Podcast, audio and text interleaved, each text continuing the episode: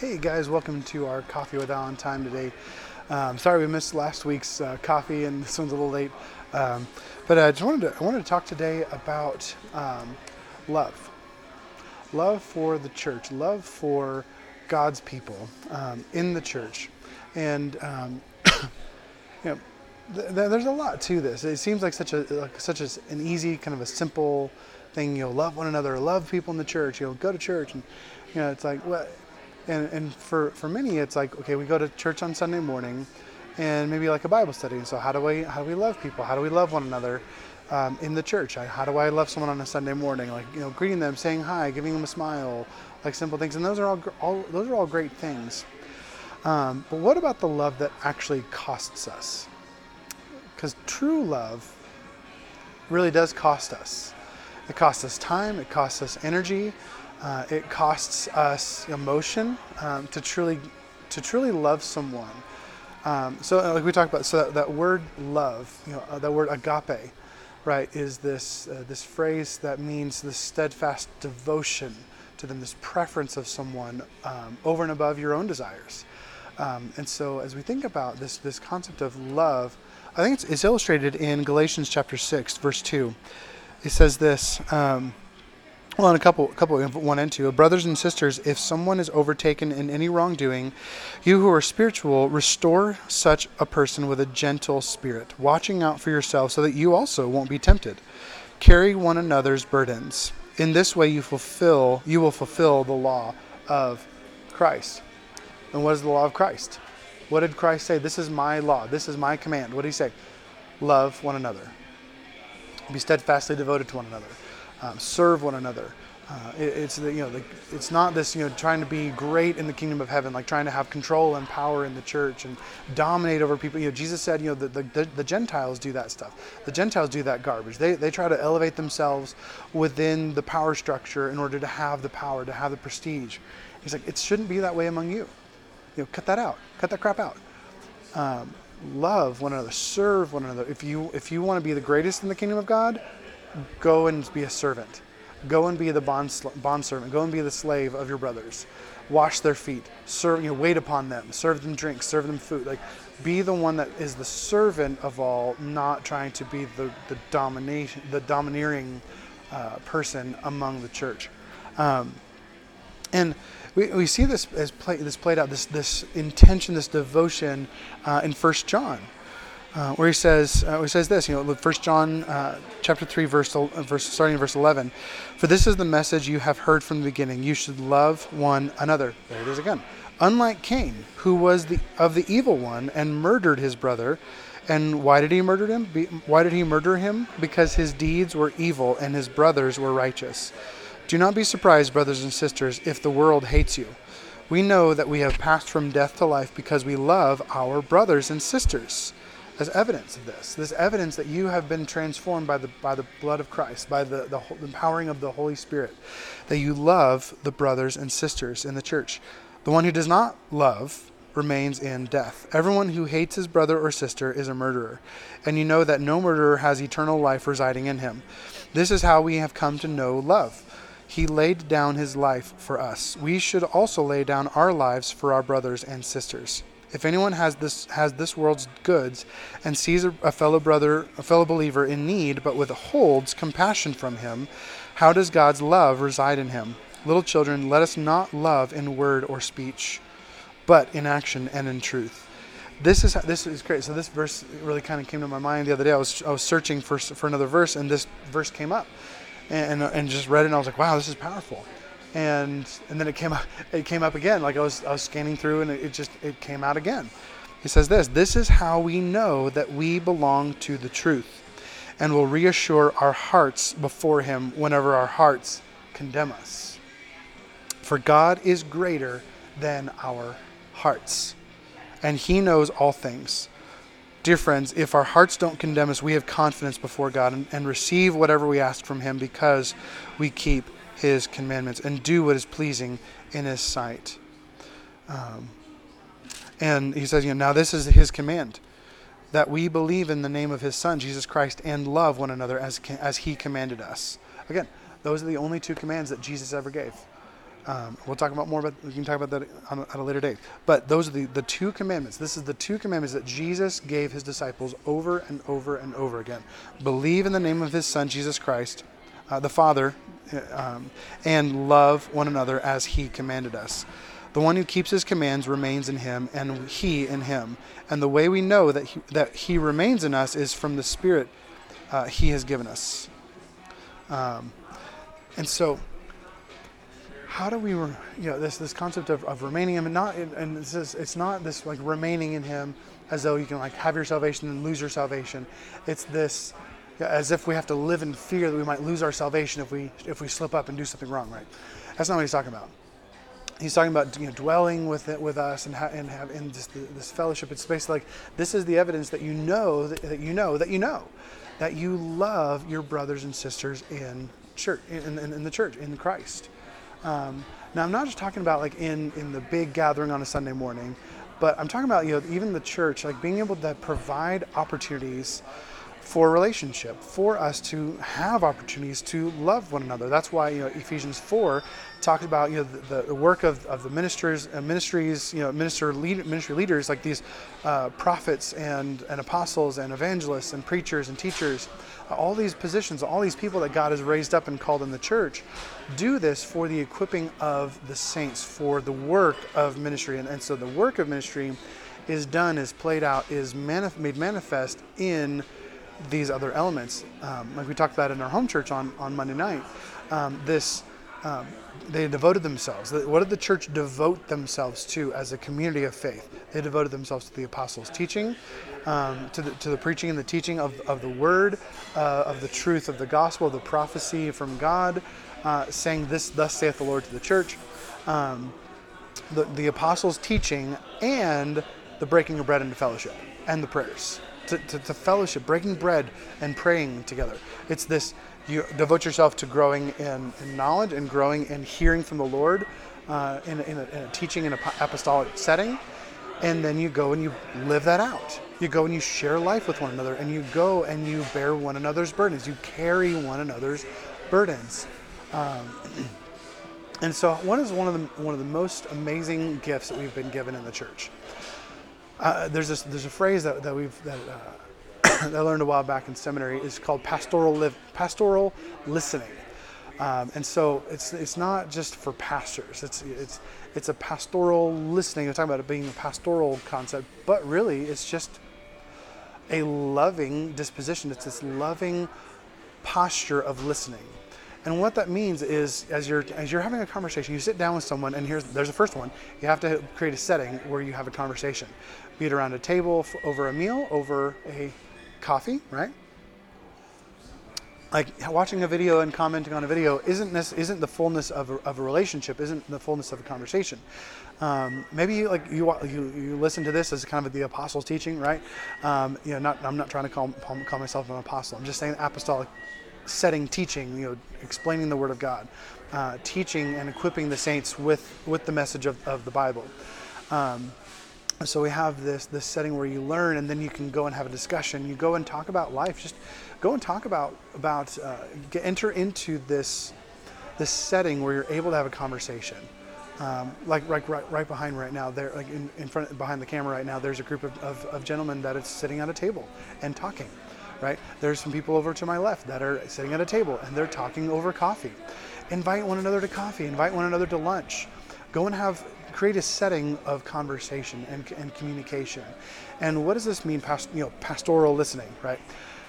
You're listening for opportunities to speak into something. You're, you're li- maybe listening to the wholeness of the, of the fullness of the conversation. Like I just had a conversation, um, you know, with, with a, a, a, close friend of mine here at, at Mazevo, and uh, and he was saying, I, I heard this. I've heard this so far in our conversation.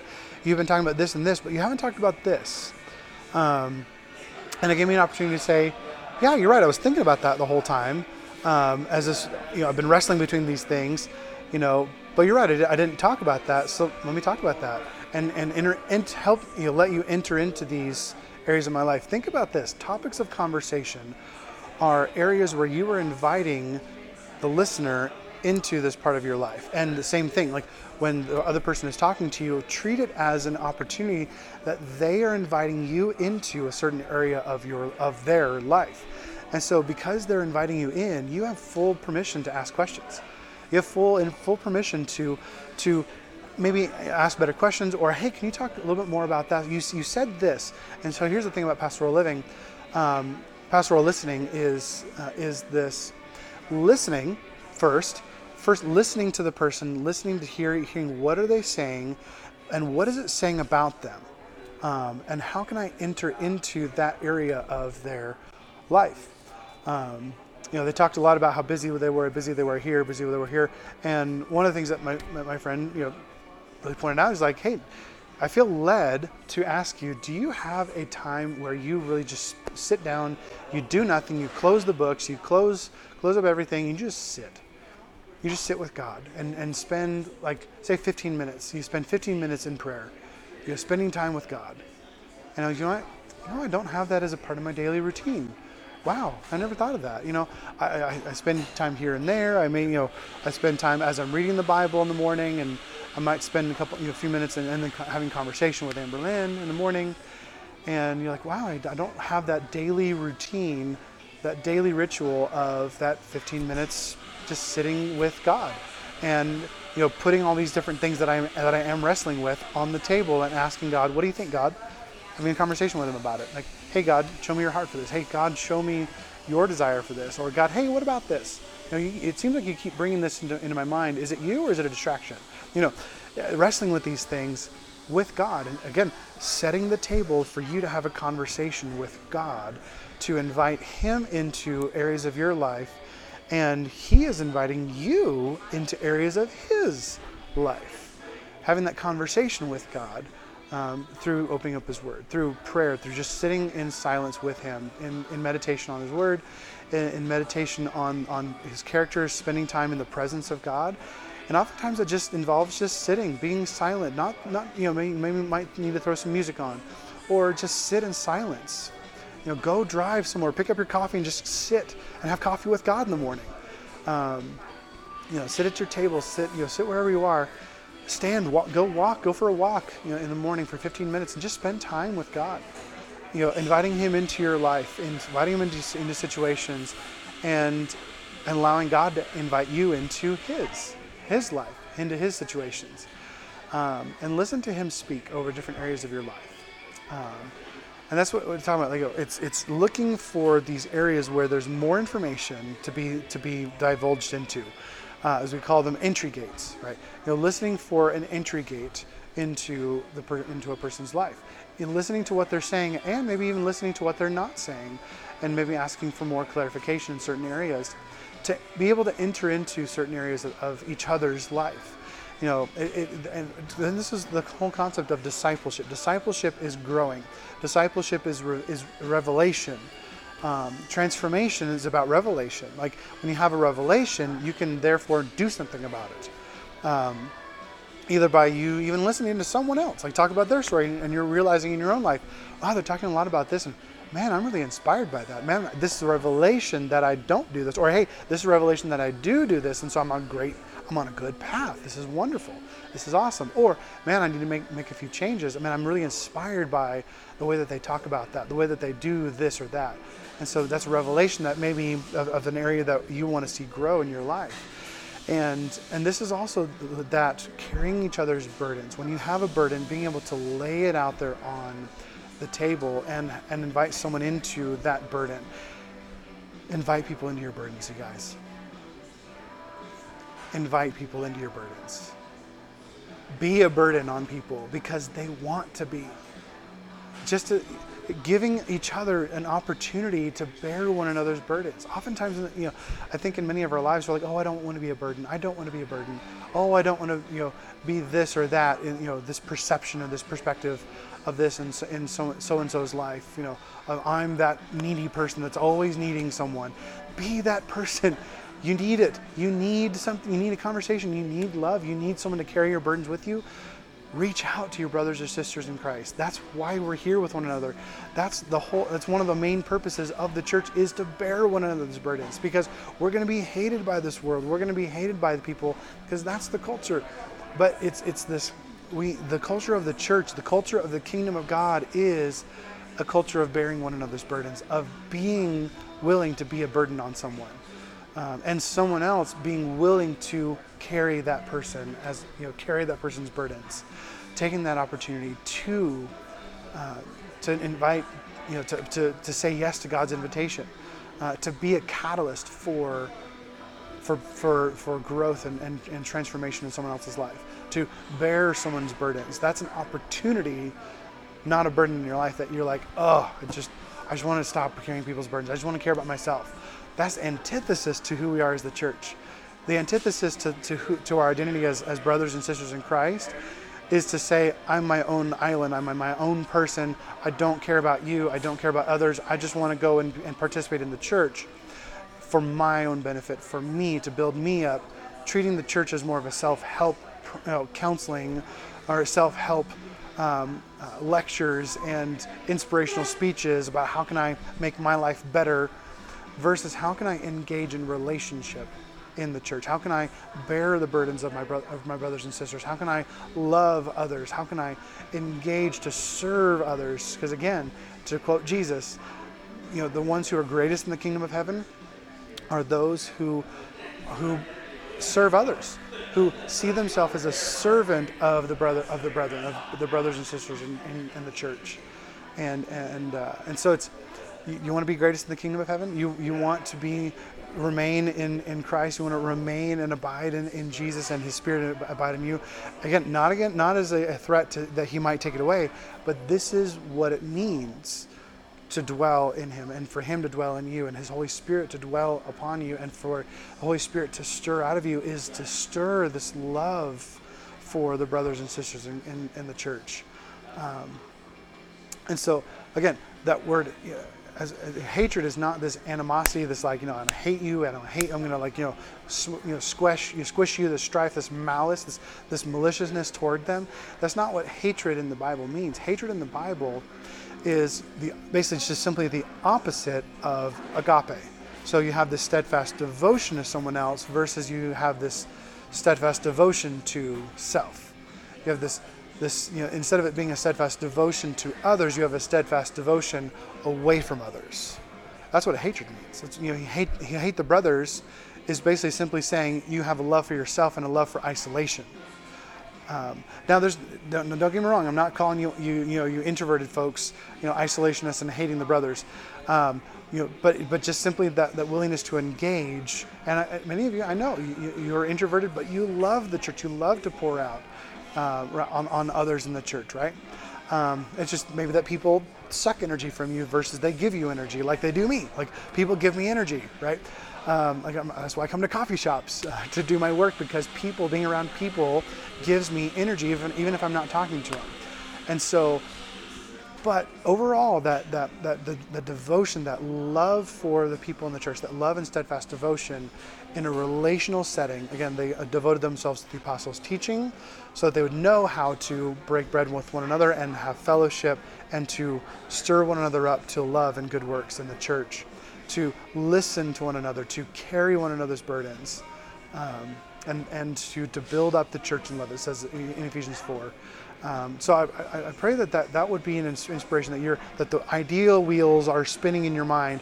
How can I do this more? How can I engage more? How can I invite someone else to dinner? And how can I practice pastoral listening? So hope this has been an encouragement for you guys, and hope this has given you some ideas to to press into. So love you guys. We will see you next time. Bye.